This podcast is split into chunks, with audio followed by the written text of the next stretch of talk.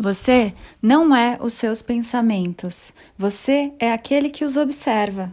Você não é os seus aspectos, mas seus aspectos são lindas criações suas.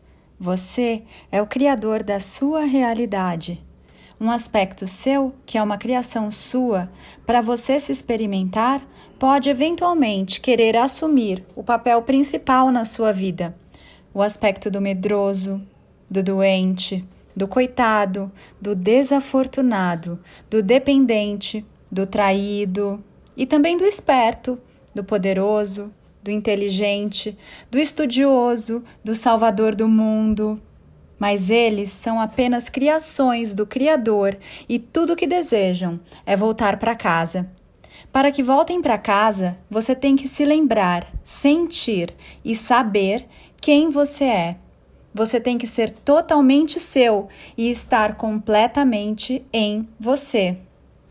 Você não é seu até que escolha se responsabilizar por toda a sua história e todas as suas criações e olhar para tudo com amor, alegria e compaixão.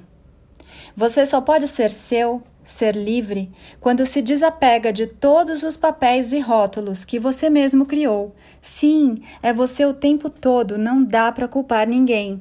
Deixa de fingir que é criatura e se reconhece criador, amando e aceitando tudo o que é, apaixonado por si e por sua criação.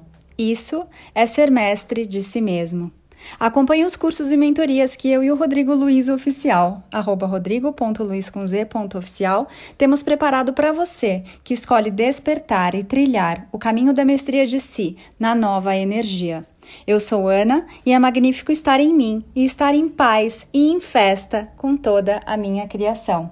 Esse é um áudio post de um post colocado lá no meu Instagram, anapaulabarros.oficial, no dia 25 de outubro de 2020, que agora vira vídeo e vira podcast também, para que você possa receber as sementes da consciência da nova energia de muitas e infinitas formas.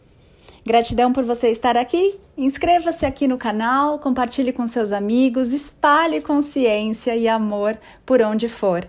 Gratidão, gratidão, gratidão. Nos vemos em breve.